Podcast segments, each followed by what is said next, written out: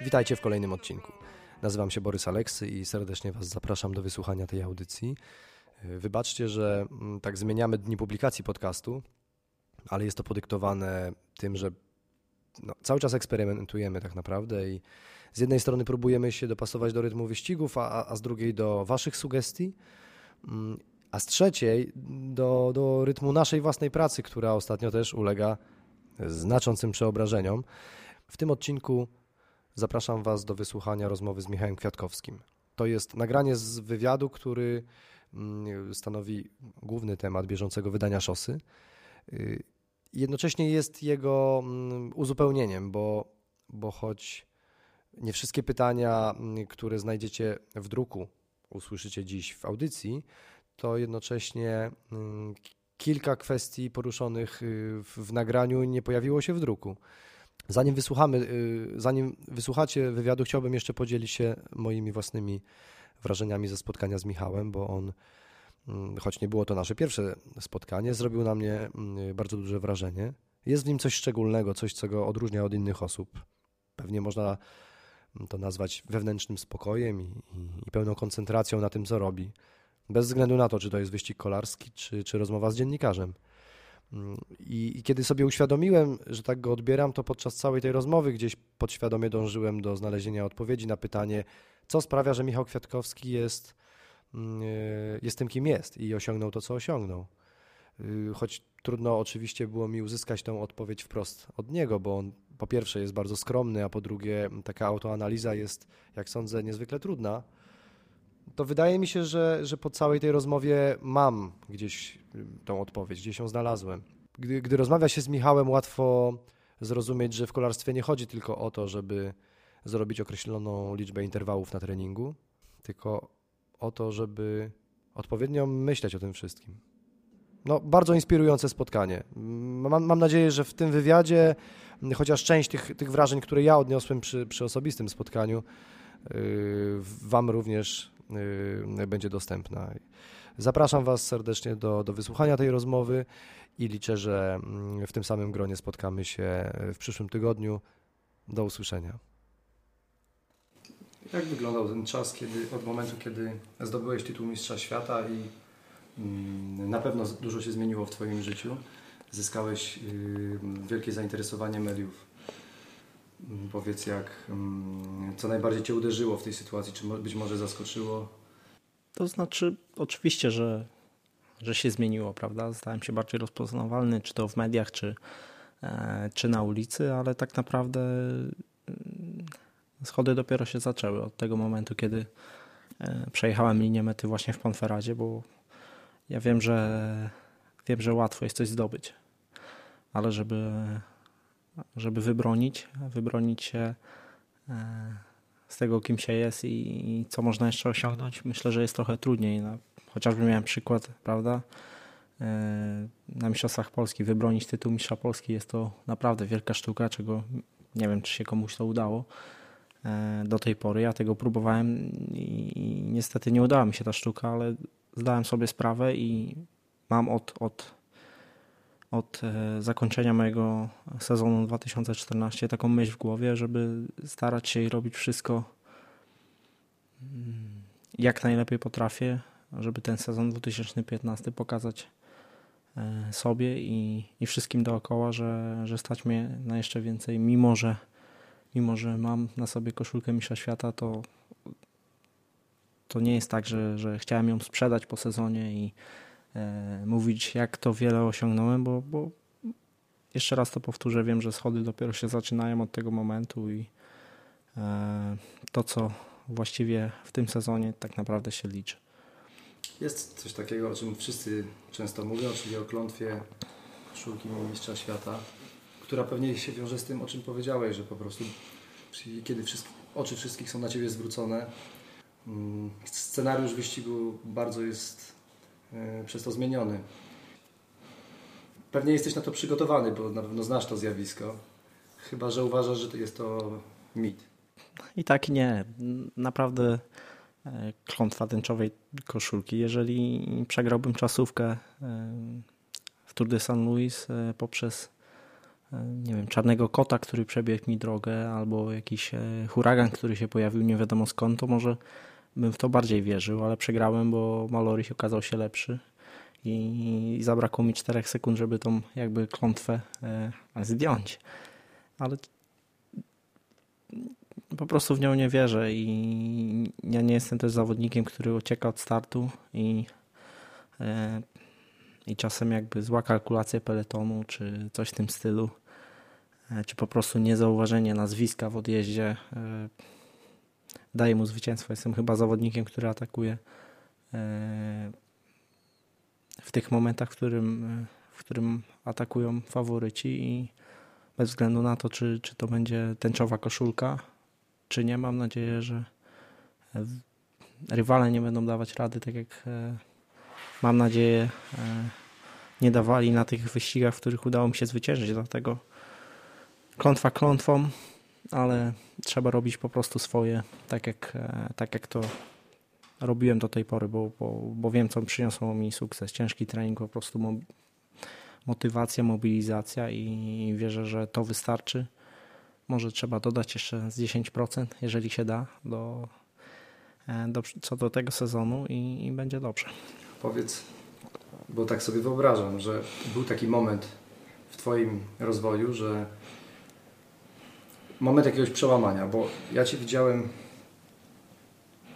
na, na Amstel Gold Race, kiedy byłeś piąty już, już wtedy widać było, że jeździsz z tymi faworytami i się naprawdę nimi nie przejmujesz. Przynajmniej tak to wygląda z zewnątrz. Mm, prawdopodobnie jest coś takiego jak y, pewien respekt, który się ma do, y, do, do tych kolarzy, którzy już wcześniej w peletonie zdążyli zdobyć mm, szacunek i wyobrażam sobie, że będąc młodym zawodnikiem zaatakowanie gdzieś na, na, w decydujących momentach wiąże się nie tylko z, z tym, czy czy nogi dadzą radę, ale również z pewnym ograniczeniem w głowie. Czy miałeś kiedyś mm, takie ograniczenie i czy ono w pewnym momencie zeszło i przez, zacząłeś traktować tych faworytów jak równych sobie? Ogólnie kolarstwo teraz i cały peleton, wszyscy zawodnicy, wszystko to wydaje mi się dużo mniejsze. Prawda? Jakbym znał, znał każdego z peletonu, e, wszystkie wyścigi, tak jakbym e, nie to, że miał w małym palcu, ale po prostu znam je lepiej i to doświadczenie po prostu trzeba zebrać. Trzeba zebrać to doświadczenie, e, jak zachowują się właśnie ci faworyci, jak zachowuje się w ogóle peleton zawodowy, jak, jak wygląda wyścig i ja po prostu starałem się przez te poprzednie lata jak najwięcej tego doświadczenia zbierać, analizować i, i myślę, że to się jak na razie jak na razie sprawdza.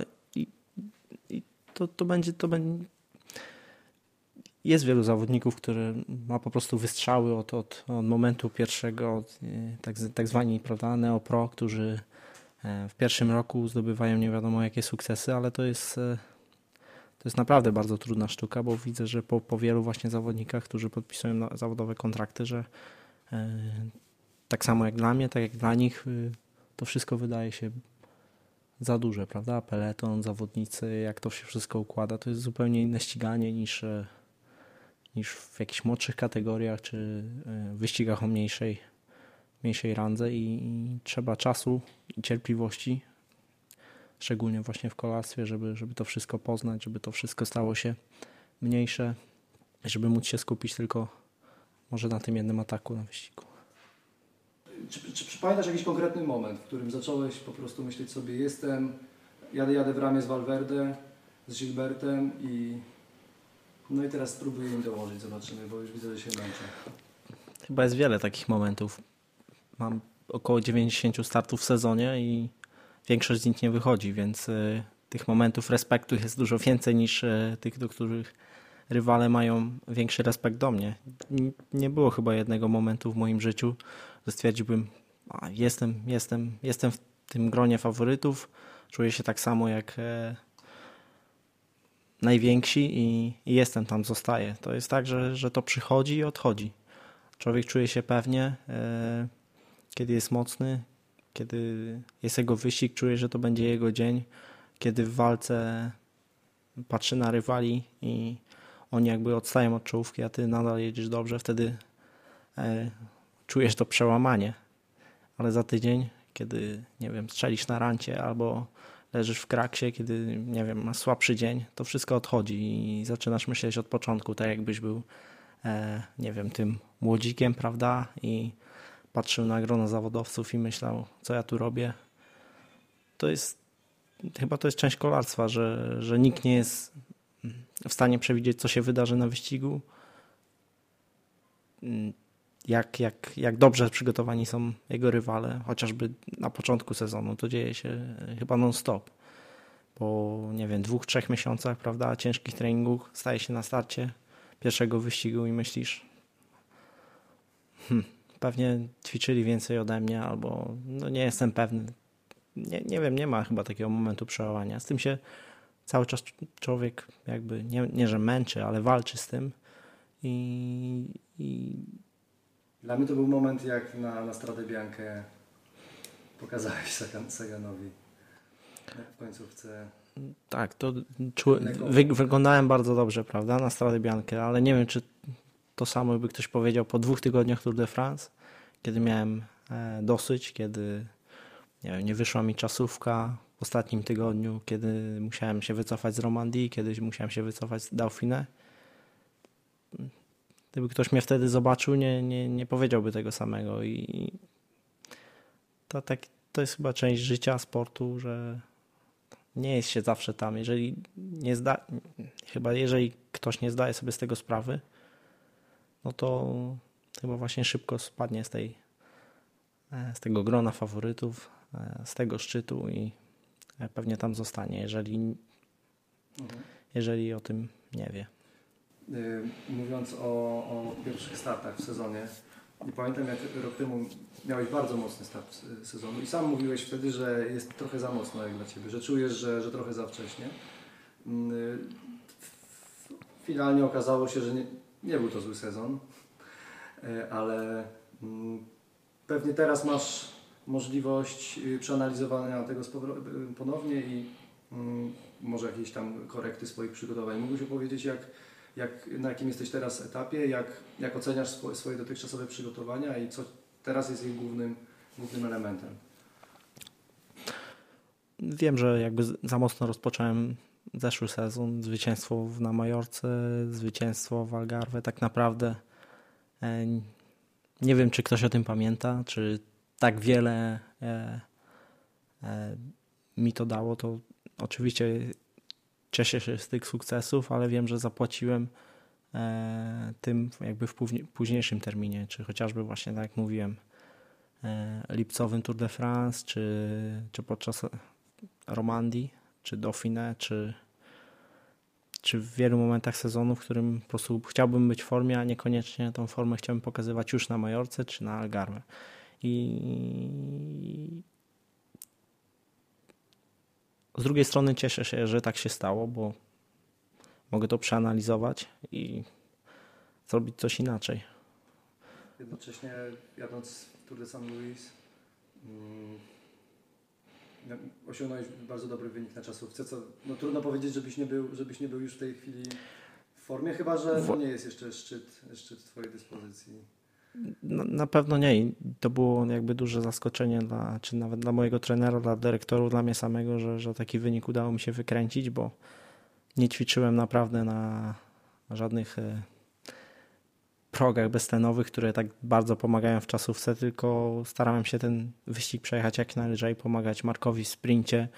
E, na górskich odcinkach naprawdę przyjechać spokojnie, robić swoją pracę, która wiem, że zaprocentuje później, ale tak naprawdę nie myśleć o, o jakimkolwiek wyniku, jakimkolwiek szarpaniu się. Czasówka wiem, że dałem siebie tam wszystko, bo, bo wiem, że to mi bardzo e, tych startów nie ma wiele w sezonie. Wjeździe na czas i to mi naprawdę wiem, że pomoże e, w ważniejszych startach, na przykład Paryż-Nice, e, Paryż-Nicea czy, e, czy Tour de France, prawda? Więc na czasówce pojechałem ile się da i naprawdę jestem bardzo zaskoczony, że udało mi się skończyć na drugim miejscu, bo tą pracę, jaką robiłem, trenowałem w grudniu czy, czy na początku stycznia, ona była objętościowo większa, ale nie tak intensywna jak, jak w zeszłym sezonie i wierzę, że swoją formę dopiero buduje step by step do przodu. Co jest Twoim głównym celem na ten rok? Na moment sezonu? Dziel, dziel, dzielę na trzy, bo sezon jest na tyle długi, że można chyba sobie na to pozwolić, szczególnie, że e, jakby to się powiedzmy, że udałoby w zeszłym sezonie, może nie wliczając, e, nie wliczając lipca, ale gdybym naniósł właśnie drobne poprawki, nie pojechał Romandii, e, czy nie wchodził tak szybko z wysoką formą w sezon, to myślę, że i lipiec by był bardziej udany. Dlatego też w tym sezonie przede wszystkim e, liczę na dobry występ i celuję w ardeńskie klasyki, Amstel, Flech i Liège, następnie Tour de France i, i Mistrzostwa Świata. Czyli więc pełny pakiet. Pełny pakiet i e, nie chcę mówić, że zobaczymy co wypali, ale wierzę, że jestem w stanie to udźwignąć. Nie ścigam się też jak e, jak niektórzy kolarze ponad 100 dni startowych, tylko mam tych tych startów około 70 i właściwie na każdym e, daje z siebie wszystko. Może wzią, właśnie wziąłem te poprawki co do pierwszych startów w sezonie San Luis czy Algarve. Teraz będę starał się traktować e, bardziej jako etap przygotowań i, i w całej reszcie e, dawać siebie wszystko. I jak ty się czujesz w roli pomocnika w ekipie? Bo już chyba zdążyłeś się przyzwyczaić do roli lidera. Znaczy, a zdaje się, że byłeś bardzo aktywny na, na Tour de San Luis i mocno włączałeś się tam. Nie, nie wiem, czy pomocnik to jest dobre słowo, bo jeżeli Mark wygrywa, to, to czujemy się my jako, jako zwycięzcy. Niekoniecznie mówiłbym o sobie jako, jako wtedy pomocnik, bo naprawdę my jako drużyna zwyciężamy. Szkoda, że jest tak w kolarstwie, że jedna osoba staje na podium, czy jedna zakłada koszulkę Mistrza Świata, czy zakłada złoty medal na, na siebie. Powinno być zupełnie odwrotnie, bo bez drużyny nie osiągnie się nic, dlatego mm, nie chcę mówić o, o sobie, czy, czy o moich kolegach, którzy bardzo mi pomagają, pomocnicy, tylko to jest zwycięska drużyna zazwyczaj, dlatego ja oddaję serce zazwyczaj yy, temu, kto, kto jedzie po zwycięstwo, kto, kto wierzy, że jedzie po zwycięstwo i to jest to jest część naszej drużyny Ethics Quickstep. E, z tego jest znany, że stara się zawsze walczyć bez względu na to, e, jaki to wyścig. Moglibyśmy jeszcze wrócić, to już, już minęło trochę czasu i Ty zdążyłeś w wielu wywiadach o Mistrzostwach Świata opowiedzieć, ale yy, bardzo chętnie wyciągnąłbym od Ciebie jak najwięcej informacji o, o przebiegu tego wyścigu z, swojej perspektywy i o, o roli poszczególnych zawodników Yy, z ekipy, bo mm, sam wiele, wielokrotnie podkreślałeś i wszyscy to widzieliśmy, że, że drużyna pojechała wyśmienicie ten wyścig. Powiedz, czy wszystko było, poszło zgodnie z planem, czy może pewne elementy były zaskakujące, ale, ale w jakiś sposób wtedy zareagowaliście? Zaskakujące było na pewno dla rywali to, że, że my, polska reprezentacja, wyszliśmy e, na czoło peletonu i staraliśmy się dyktować tempo, ułożyć wyścig e, pod nas, a nie być gdzieś e, jakby przyczajoną drużyną i e, czekającą na, na jakiś zbieg okoliczności, aby mógł się, móc się włączyć do walki. Wzięliśmy ciężar wyścigu na, na swoje ramiona. Nie tylko, żeby żeby zachować jakby siły na, na końcówkę, żeby jechać bezpieczniej w wyścigu, czy, czy właśnie pokazania rywalom. Chodziło przede wszystkim o to, aby pokazać mi, żebym ja uwierzył w siebie, że jesteśmy mm, w stanie wygrać, zwyciężyć e, w tym dniu i że jako e, Polska i tych właśnie dziewięciu chłopaków jesteśmy w stanie e, jesteśmy w stanie odnieść wielki sukces tego dnia i, i, to się udało. Nie wiem, nie wiem, czy tu jest sens rozmawiania o jakichś technicznych sprawach, bo, bo wszyscy chyba to widzieli, co, co się działo. Nie wiem, wyścig Mistrza Świata jest na tyle dobrze transmitowany, że na, naprawdę to widać.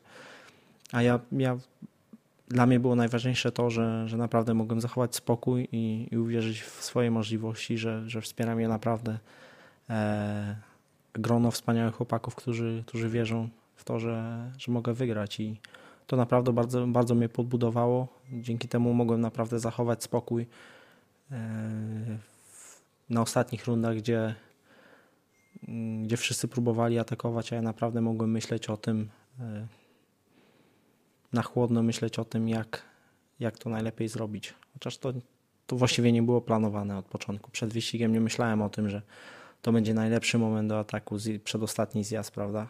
To, to, to wychodzi samo z siebie, tak? E, taktyka jest na tyle elastyczna, wyścigi są e, rozgrywane za każdym razem w inny sposób, dlatego trzeba być, e, mieć oczy dookoła głowy i, i reagować na to, co się dzieje. Dlatego ja zauważyłem moment, wziąłem pod uwagę to, że wyścig Orlików rozegrał się może trochę w inny sposób, bo po, po ataku na, na podjeździe, ale to, to widać było, że jest możliwe dojechanie solo do mety. Dlatego ja zauważyłem odjazd, który był e, jakby zbudowany trochę wcześniej. Myślałem o tym, żeby, że będę mógł zaoszczędzić e, trochę sił, będąc im, będąc im e, na ich kole przed, przed ostatnim podjazdem. I to się udało, voila, ale nie wiem nawet, nawet czy, czy myślałem o jakimkolwiek ataku przed, przed właśnie tym przedostatnim zjazdem, bo ja, ja właściwie wyjeżdżając do przodu, jeszcze gdzieś tam na 10, 15 pozycji myślałem bardziej o tym, że muszę jechać do przodu, bo to będzie najbardziej nerwowy zjazd i na pewno będzie jakaś kraksa. I kiedy wyjeżdżałem właśnie do przodu, zauważyłem zjazd, y, zauważyłem pięciu tak kolarzy, którzy mieli bodajże 10 sekund przewagi. Wtedy wyczułem moment, że może może będzie to możliwe właśnie dowieść się jakby na ich kole do, do podnóża podjazdu i starać się dojechać samotnie do mety. Więc to, to naprawdę jest, jest chwila i niektórzy dziwią się mi, że się oglądam często do tyłu na wszystkie strony, prawda, ale fajnie jest mieć przegląd sytuacji i wiedzieć, co się dzieje. Wiem, że to jest szablonowe pytanie, ale czy wracasz jeszcze do wyścigu, bo z Mistrzostw Świata. Oglądasz go czasami na, na YouTube? Nie, w ogóle. To w... Oglądałem go zazwyczaj, kiedy oglądali go moi znajomi. Tych momentów nie wiem, nie, by, nie było zbyt wiele i nie wiem, czy coś mi to da, żebym go obejrzał ponownie. Wierzę, że bardziej człowiek się uczy z jakby z, ze złych, złych dni, czy po prostu z porażek, niż, niż sukcesów. Oczywiście sukcesy skrzydlają, ale więcej wniosków można wyciągnąć, jeżeli obejrzy się to, co się zrobiło źle e, i głęboko zastanowi nad tym, co można e, poprawić, bo nie ma co ukrywać, że człowiek uczy się całe życie i, i błędy to jest naturalna część. E, no ale jak się na Ciebie patrzy, to tych błędów jakoś nie widać. Chyba nie masz co poprawiać to, po, po, po minionym sezonie jest, jest wiele do poprawienia, naprawdę. To tak jak mówię, wspominałem już o tych wyścigach, które mi nie wyszły i coś zawsze było wynikiem czegoś, tylko trzeba się głęboko nad tym zastanowić i, i, i wierzyć w to, realizować, e, wziąć jakby, wyciągnąć wnioski i starać się nie popełniać tych samych błędów, bo to jest chyba najgorsze, prawda? Popełnianie tych samych błędów ponownie to ja się tym kieruję, znaczy tym, co mówię, to się kieruję w normalnym życiu, nie tylko w sporcie. E, I każdy, każdy powinien jakby mieć swoją drogę obraną, którą myślę, że wielu ludzi, tak jak nie wiem, w biznesie się kieruje czymś, tak samo potem w prywatnym e, życiu podobnie i ja mam tak samo. To tym, co się kieruje w sporcie, tak samo kieruję się w prywatnym życiu i e, nie zmieniam jakby swojego podejścia do, do wszystkiego, co robię. Us.